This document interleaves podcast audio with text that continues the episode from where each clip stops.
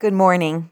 It's been a while since we've discussed the Parsha, so let's begin today by looking at the very first pasuk of this week's Parsha, Acharei Mos.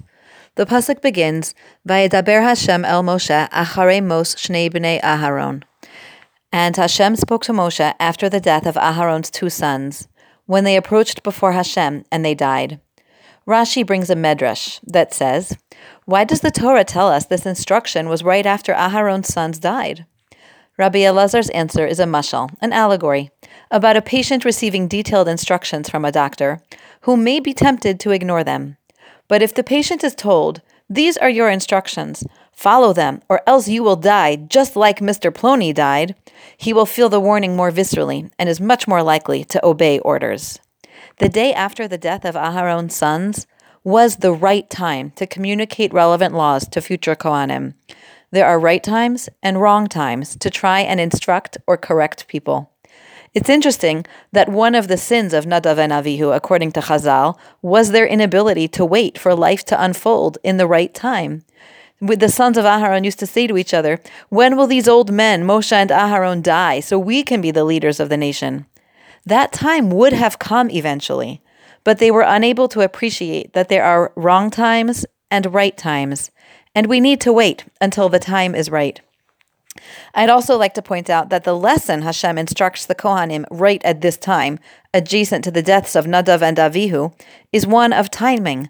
Va'al yavo b'chol es el hakodesh. He should not come at all times into the sanctuary. Rather, there's a specific time on the specific day of Yom Kippur when it's the right time. What can we learn from this today? Timing matters. Sometimes we want to tell our child something, to correct them or direct them, and we feel the urge to say it now because we want the relief of unloading our pent up emotions. But that is often not the right time to speak. Rather, we have patience and we wait for the time to be right before we correct or direct. And then, when we do it at the right time for our child, they can listen and learn in the best way.